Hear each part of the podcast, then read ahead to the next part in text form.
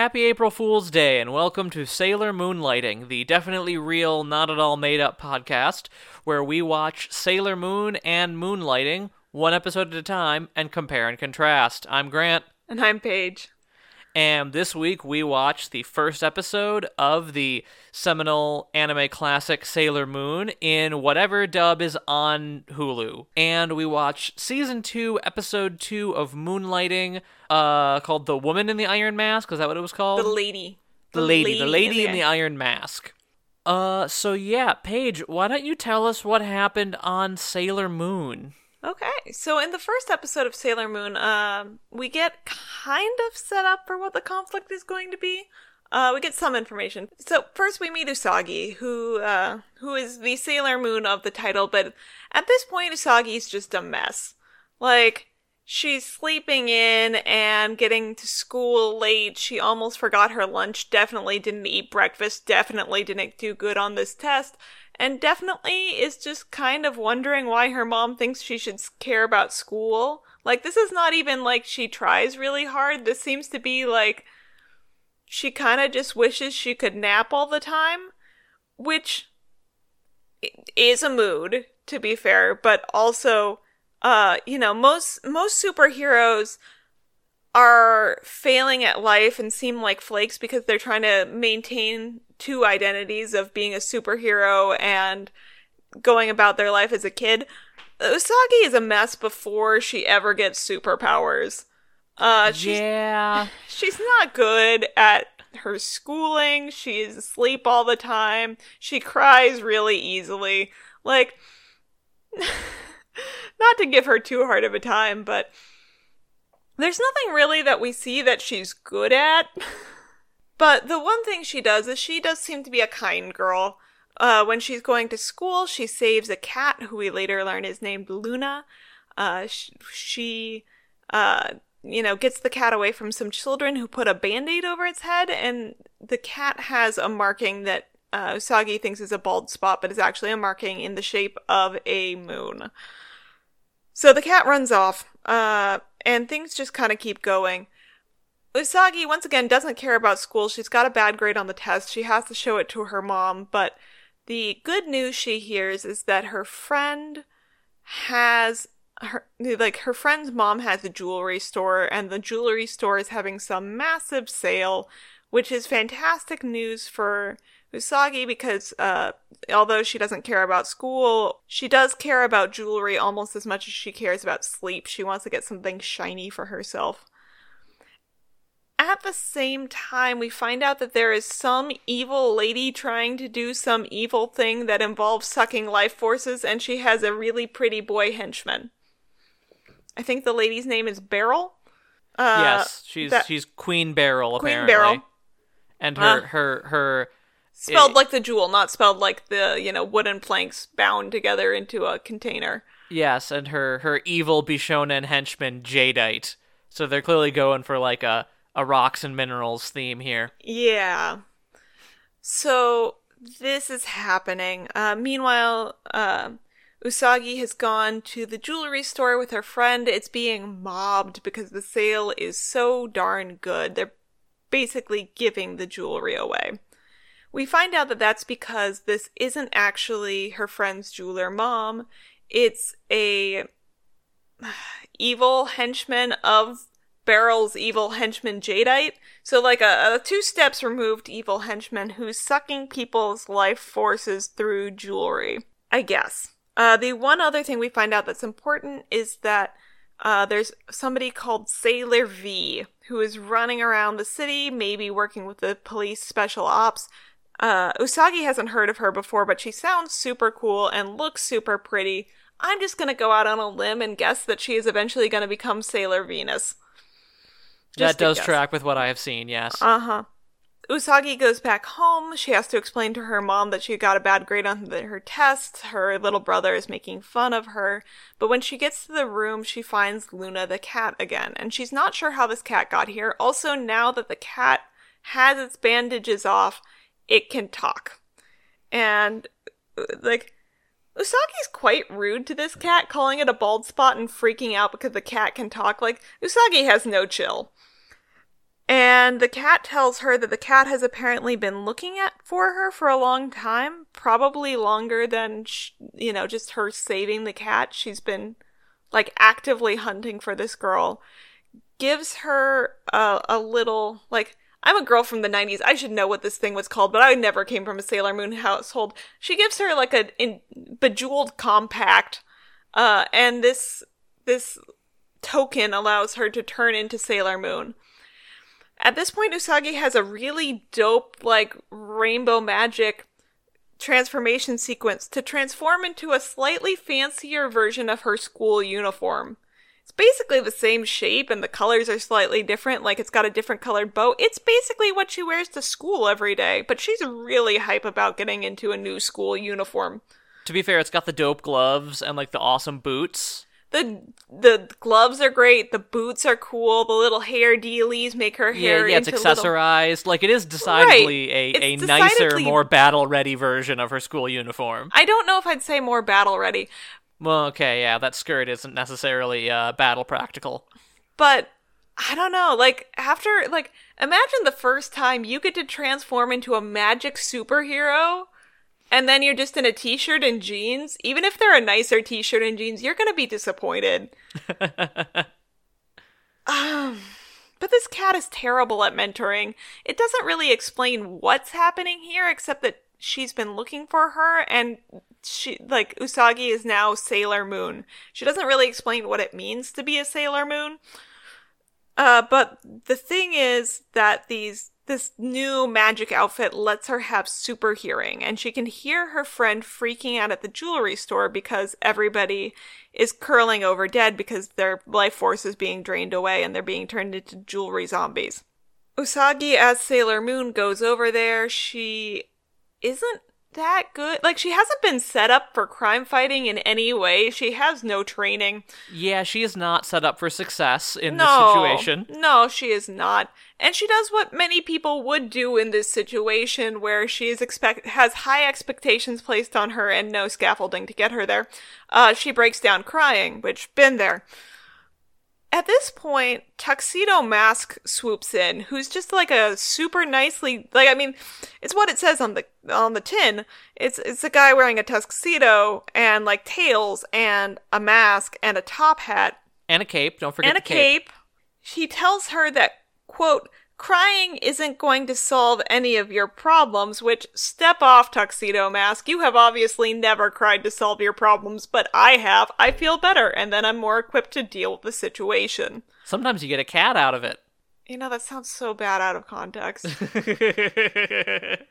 Anyway, Usagi immediately proves him wrong because apparently somehow being Sailor Moon means that you cry super loud. Not really explained. Uh, loud enough that all of the jewelry zombies who are attacking bend over in pain.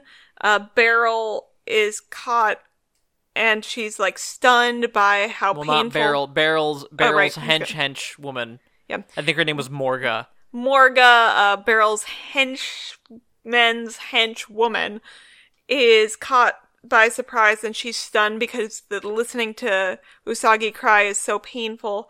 And so then Usagi yells something. Uh, I forget what it was. It was something about Tiara Magic Bright. Yeah, some kind of tiara power activate. And like because she's told by the cat to say that and throw her tiara, at which point Usagi's like, "Why would I do that?" Which is a reasonable question the cat should have seen coming. But she says the word, she throws the tiara, and the hench hench henchman's henchwoman turns into stone and then dust and then crumbles. And Usagi seems to be totally chill with this.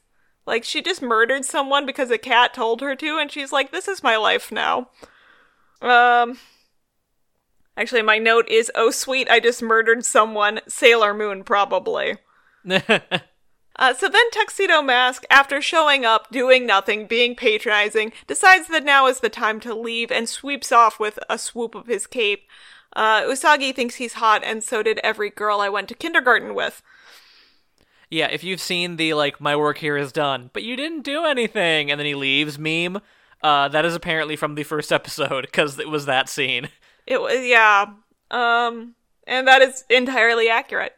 The next day, Usagi goes to school. Uh, all the girls are talking about this weird dream they had where they were saved by someone named Sailor Moon, and Usagi naps because she's so tired, which you would think would be because she's busy being Sailor Moon, but it's also just how she approaches life in general.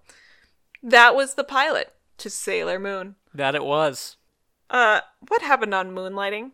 And why did we watch this episode of Moonlighting? Uh, we watched this episode of Moonlighting because after watching the pilot of Sailor Moon, we quickly realized that Moonlighting is not streaming anywhere in the entire planet Nope.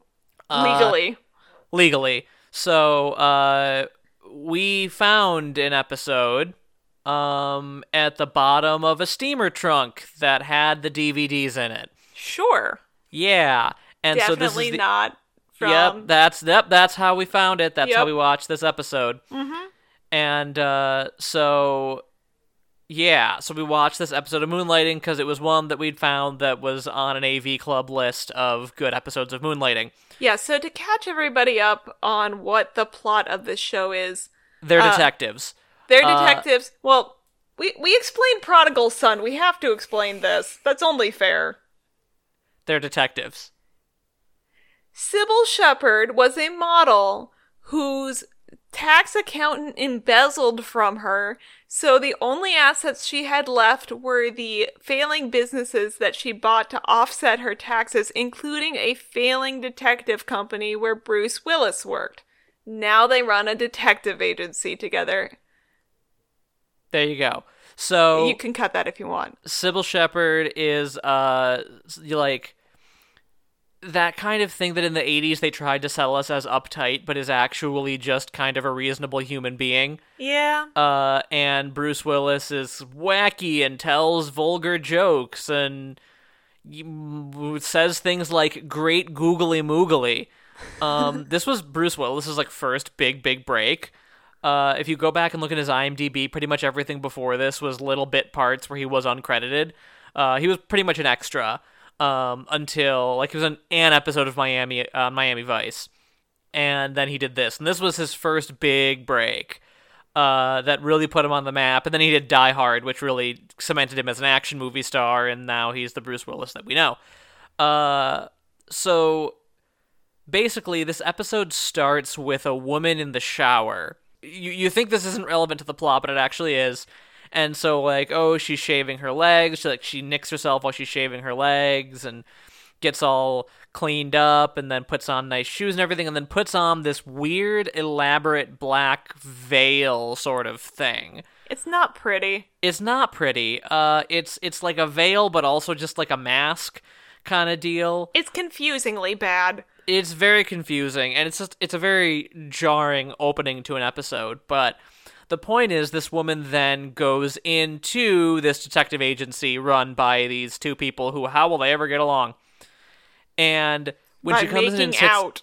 yeah when she when she comes in she sits down she talks like this like her voice is always hoarse or she's always whispering and uh, it quickly comes out that the reason for this is she explains her kind of life story.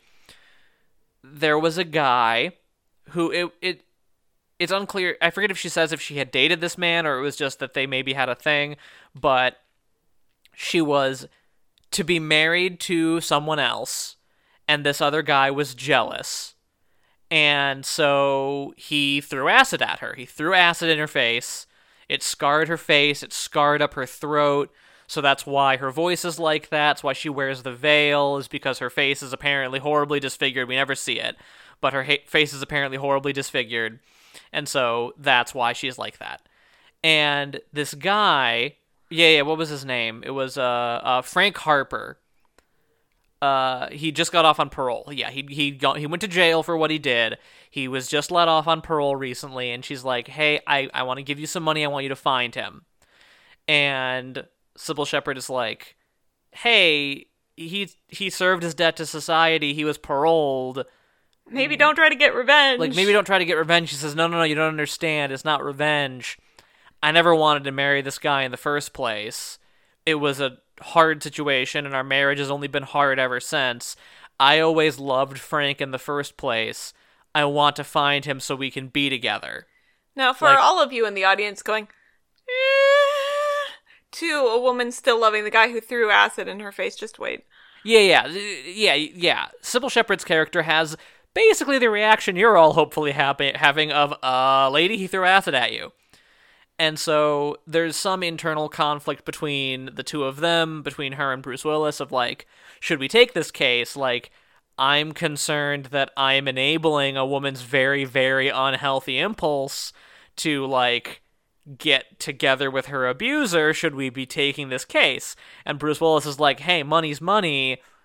If we. If we don't do it, she's going to pay somebody else to do it. Like, we can't stop her from doing this. We might as well make the money because at the beginning of the episode, it's established that their agency is under some financial stress.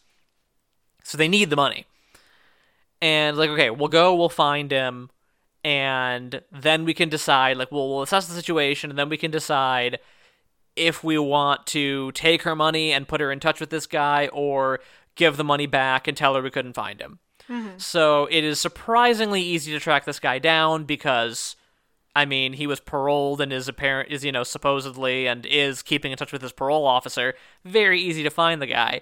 He's giving like historical tours at some old church somewhere. It's yeah, it's a Spanish mission. Yeah. And so they go, they talk to him, and he he has his little his little please give me a guest spot Emmy uh, monologue about how you know even while he was doing it he knew he shouldn't and his he regretted it every day since and you know he sees her face every night and Yeah. For Blah. a guy who threw acid in a girl's face, he seems like a good person. he seems to be somebody who genuinely Regrets. regrets what he did and is no longer a danger to society. Yeah. Right? Like it seems like he is not a danger to anybody. He genuinely regrets what he did. He understands why what he did is wrong. He has been rehabilitated. Like he is he is the like desired endpoint of the prison system of somebody who is rehabilitated and can re-enter society without being a danger to anyone Right. but he says to them like tell her you didn't find me like i don't like i'm glad she's still alive i'm glad she's happy but tell her you didn't find me like and it's unclear if it's a like i can't don't want to cause myself pain by seeing her or a like i know that i can't be around her thing or what but either No way matter what. no matter what, he's saying, please just tell her you didn't find me. He's like, okay. And they, so they're driving back, they're talking about it, they're not sure what to do, and they basically decide, no, you know what? We need the money. It seems like they both have the best intentions here. And We're she's gonna just gonna go to someone else. and she's just, yeah, again, like once again, if we say we couldn't find him, she's just gonna pay someone else to find him. So they tell her that you know they found him. They go out, they have a nice dinner to celebrate their first big case, blah blah blah, and then uh, the thing happens that always happens in stuff from the '80s, where they're walking by a TV store after hours. Why would the TVs be on? Uh, walking past a TV store, and the TVs are showing the news, and this Harper guy is dead Bum, and they're bum, like, damn it. She lied to us. She never was in love with him. She wanted revenge. She gave us a phony story about wanting to get back to him so that we'd tell her where she where he is so she could go kill him. Like, damn it, she made a patsy of us. So they go to her hotel room where she's staying in town. Push past her husband. Starts saying, "Hey, you know, you killed this guy and you made us your patsy." And she's cowering behind like one of those changing foldy things that people apparently have screens yeah that don't actually exist in real life and Maybe people who own them are just fancier than us. maybe maybe we're not fancy enough to have one and she's like cowering behind it like you know oh what are you talking about? I don't know what you're talking about. Oh darling please make them stop saying such horrible horrible things.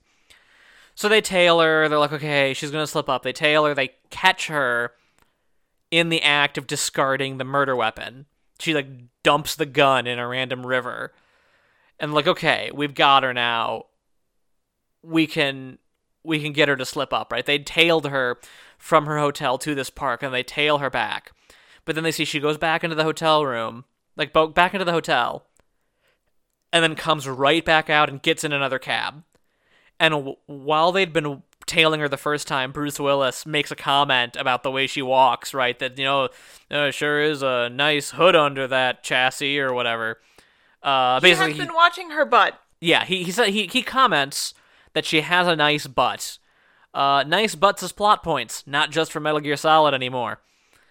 And Technically, this could have inspired Metal Gear Solid. you know, I'd believe it actually. Hideo pulls his shit from weird places. Uh, so he notices while she's walking that she has a nice butt. And then, so she goes back into the hotel and she comes right back out. And he's like, wait a minute. She's not walking the same way. She's not doing the same little swagger. She doesn't have as nice of a butt. This is two different people. So he's like, all right, let's go. And he goes and he posts up on the rooftop and watches her window. And so he sees a light turn on In a she sits- different hotel room. in a different room and she sits down she takes the veil off and it's the husband so the person that we had seen in the first scene wasn't her it was her husband shaving his legs so that when he's walking around in a dress with his bare legs he'll have shaved legs right he cut himself in that opening segment because he's not used to shaving his legs uh and everything like that, right? And you know, if her throat is all scarred, so she's always talking like this, it's very easy to impersonate that, right? And when you're wearing a veil, right, it's incredibly easy to impersonate this woman. So it was actually the husband came in pretending to be his wife, told them to find the guy, purposely set up this whole situation, and killed this guy who had scarred his wife before they got married they put this all together. They go, they confront him, or they're gonna get ready to confront him. But uh, Cybill Shepherd and, and Bruce Willis have a disagreement on how to handle this, right? On on whether or not they should even be getting involved. And Cybill Shepherd is like, "Oh, we would have never even gotten involved in all this and murder cases and stuff if you hadn't convinced me to take this case." So they kind of have a little mini breakup, right? Of like, fine, you handle this case your way, I'll handle this case my way, and then we'll talk about if we want to work together again after this. But they both have the same idea of doing the same thing of pretending to be the wife to sneak into the hotel room and snoop around. So both Bruce Willis and Cybill Shepherd are in like little black dresses with veils and they go and you know because again someone who's that distinct it's very easy to impersonate them at the counter and get your room key. And so it culminates in like Bruce Willis and Cybill Shepherd and the husband pretending to be the wife and the actual wife, all four of them in the same outfit, going on like a hotel chase. Because the husband like pulls a gun and he's like, "You don't get it. He needed to die for what he did, and I've spent the last twelve years married to a woman who won't let me see her face."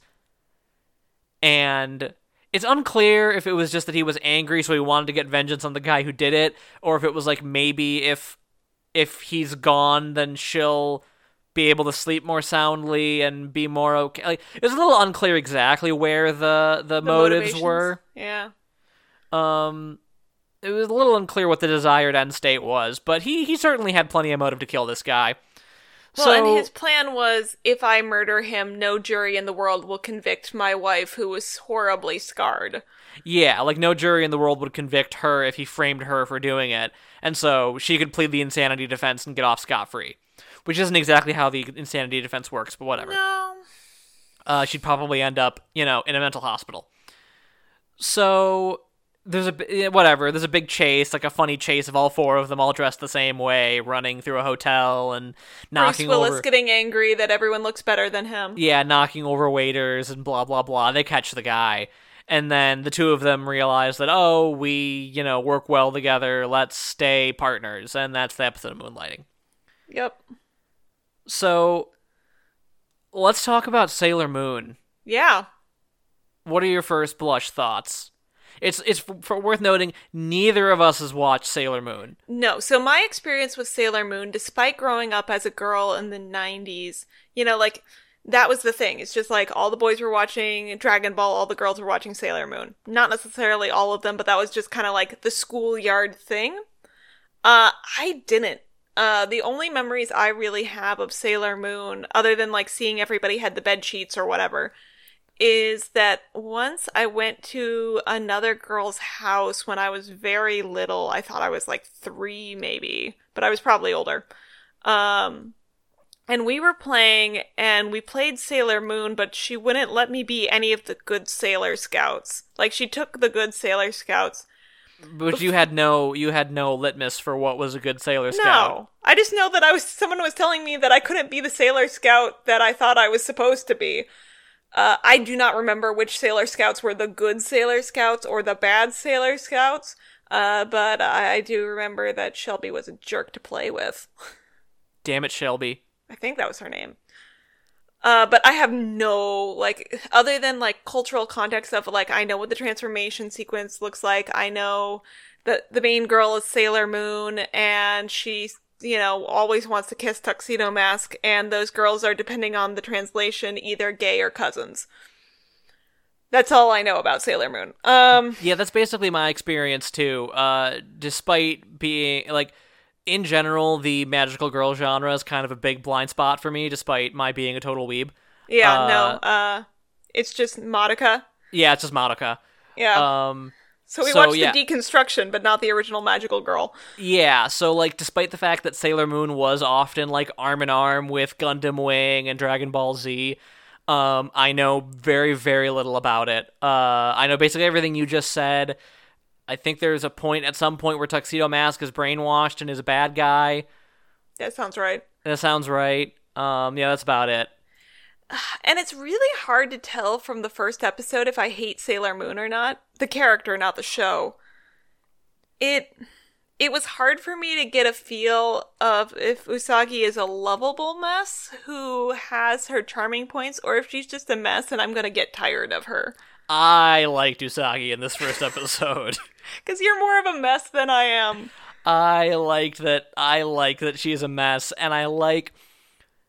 I like that she's a dumbass, but Yeah. not like she's a dumbass, but she's not a dumb blonde. No, she's absolutely like she is a dumbass in the way that a lot of male characters get to be a dumbass. Yeah, exactly. She's she's a dumbass in much the same way Goku's a dumbass. Yeah. And so I found that charming, right? Yeah. Uh, yeah. I, Like th- I think the thing that's difficult in this episode and might get better as the show goes along is because she's the only one, the only person she has to play off of for part of the episode is the cat. mhm. And so I feel like I would like her better if she's in the company of a lot of other people. Like she like if the Sailor Scouts were there so they could have a group dynamic. And Yeah, which I know very focused- eventually is the formula the show falls into. Right. And right now it's very focused on Usagi, so it's a lot of one flavor on the palette. And so I could see, you know, me liking it more when we get less of her. Yeah, I. Yeah, I I think I, I could see that starting to form already. Of like she's going to be the fun, dumb hero, right?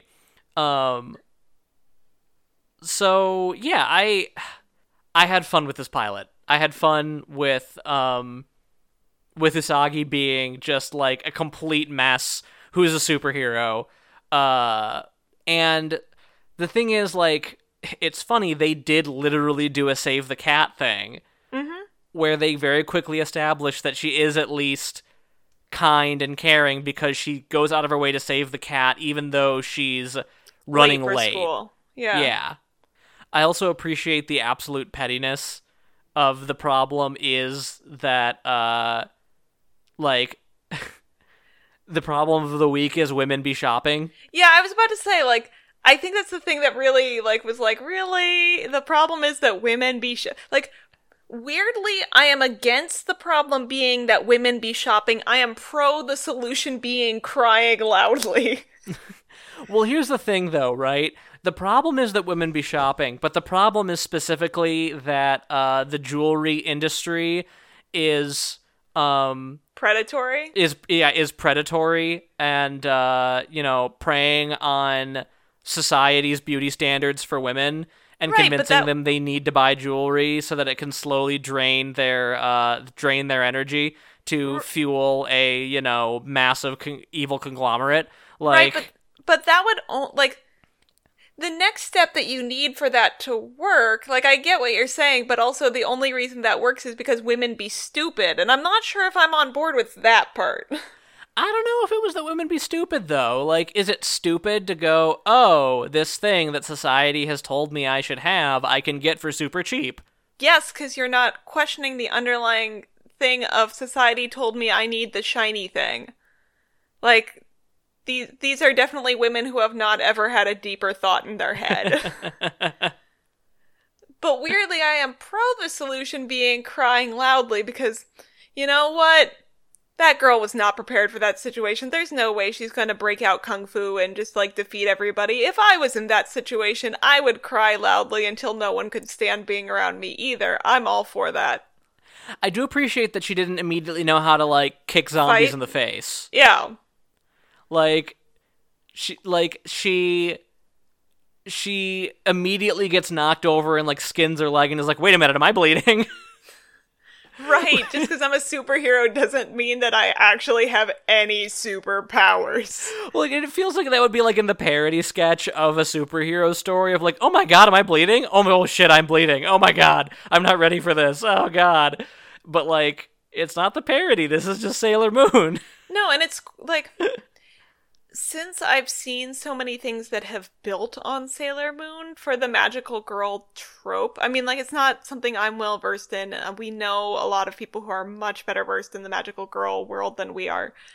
But my impression as someone from the outside who hadn't ever really engaged with it was like, this is all perfect, sparkly girls who do perfect, sparkly things. And it's like, no, this is a mess. She's a mess. She doesn't know what she's doing. She's gonna break down crying. hmm and I like that. That, was- that Yeah. was that's fun.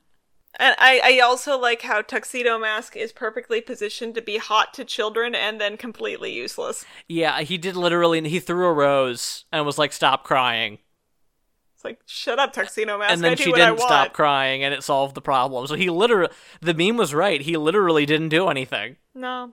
And Um, like, who is he? What's his deal? Why is he there? I don't know. Who cares? He's he's a tuxedo sexy mask. lamp, is really what he is. Yeah, and like I appreciate that he gets like like this time the, the the men are the sexy lamps for a change. I mean, the thing is that he didn't need to be there. The, the solution to the sexy lamp problem, uh, which is Kelly Sue DeConnick's test that's uh, used in conjunction with the Bechdel test for feminism in film, is could this woman be replaced by a sexy lamp and the plot wouldn't change?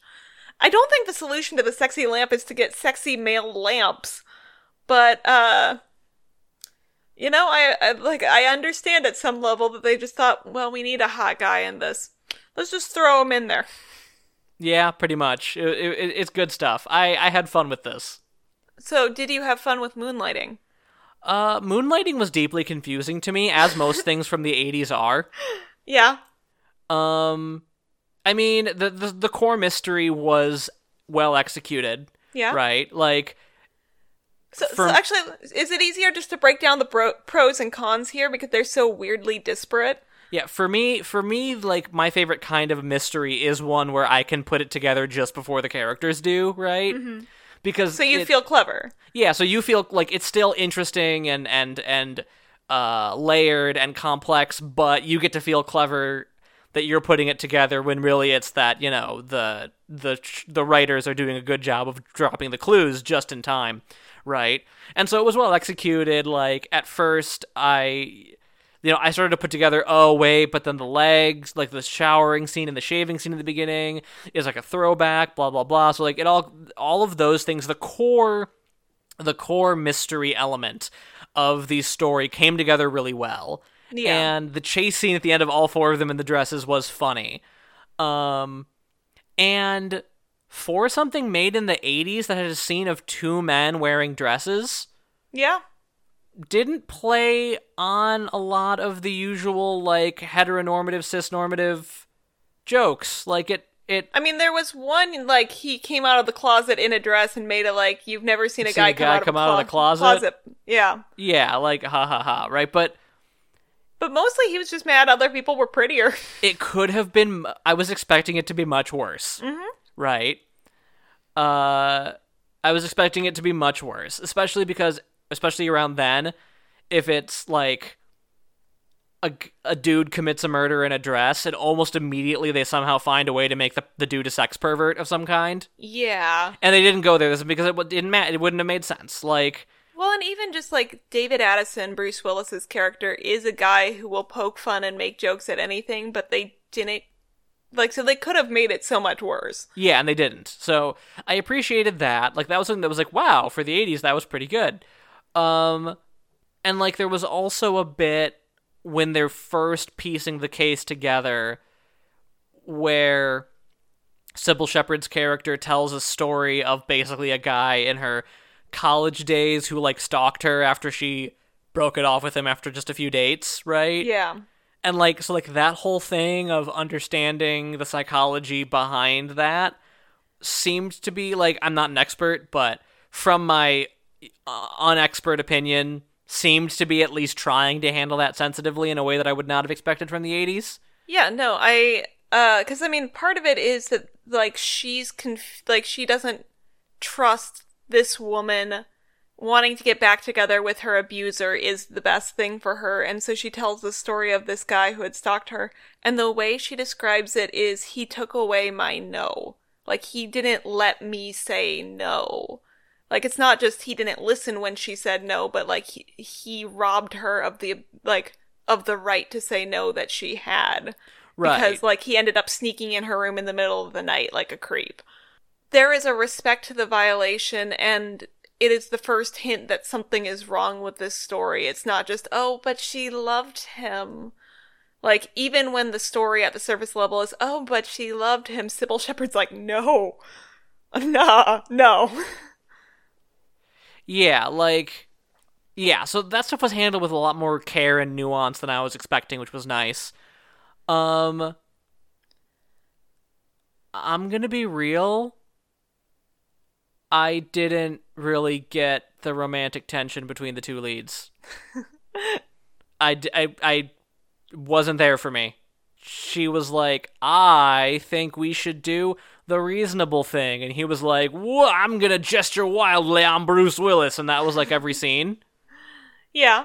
Like, Bruce Willis's character felt like he was saying his dialogue really quickly because that was how he was being directed. Mm. Right? And so he's just like, wow, I'm the wacky guy. And it just didn't work. Yeah. It didn't work. It didn't work for me. Well, I think Uh, it is also a little bit different because we are watching it post uh, Die Hard, which the audience wasn't. Uh, right. And Bruce Willis has a very good swagger. Like that's what the movie Die Hard is built around. Is the fact that Bruce Willis, when his back is shoved up against the wall, you believe him swaggering as his way out.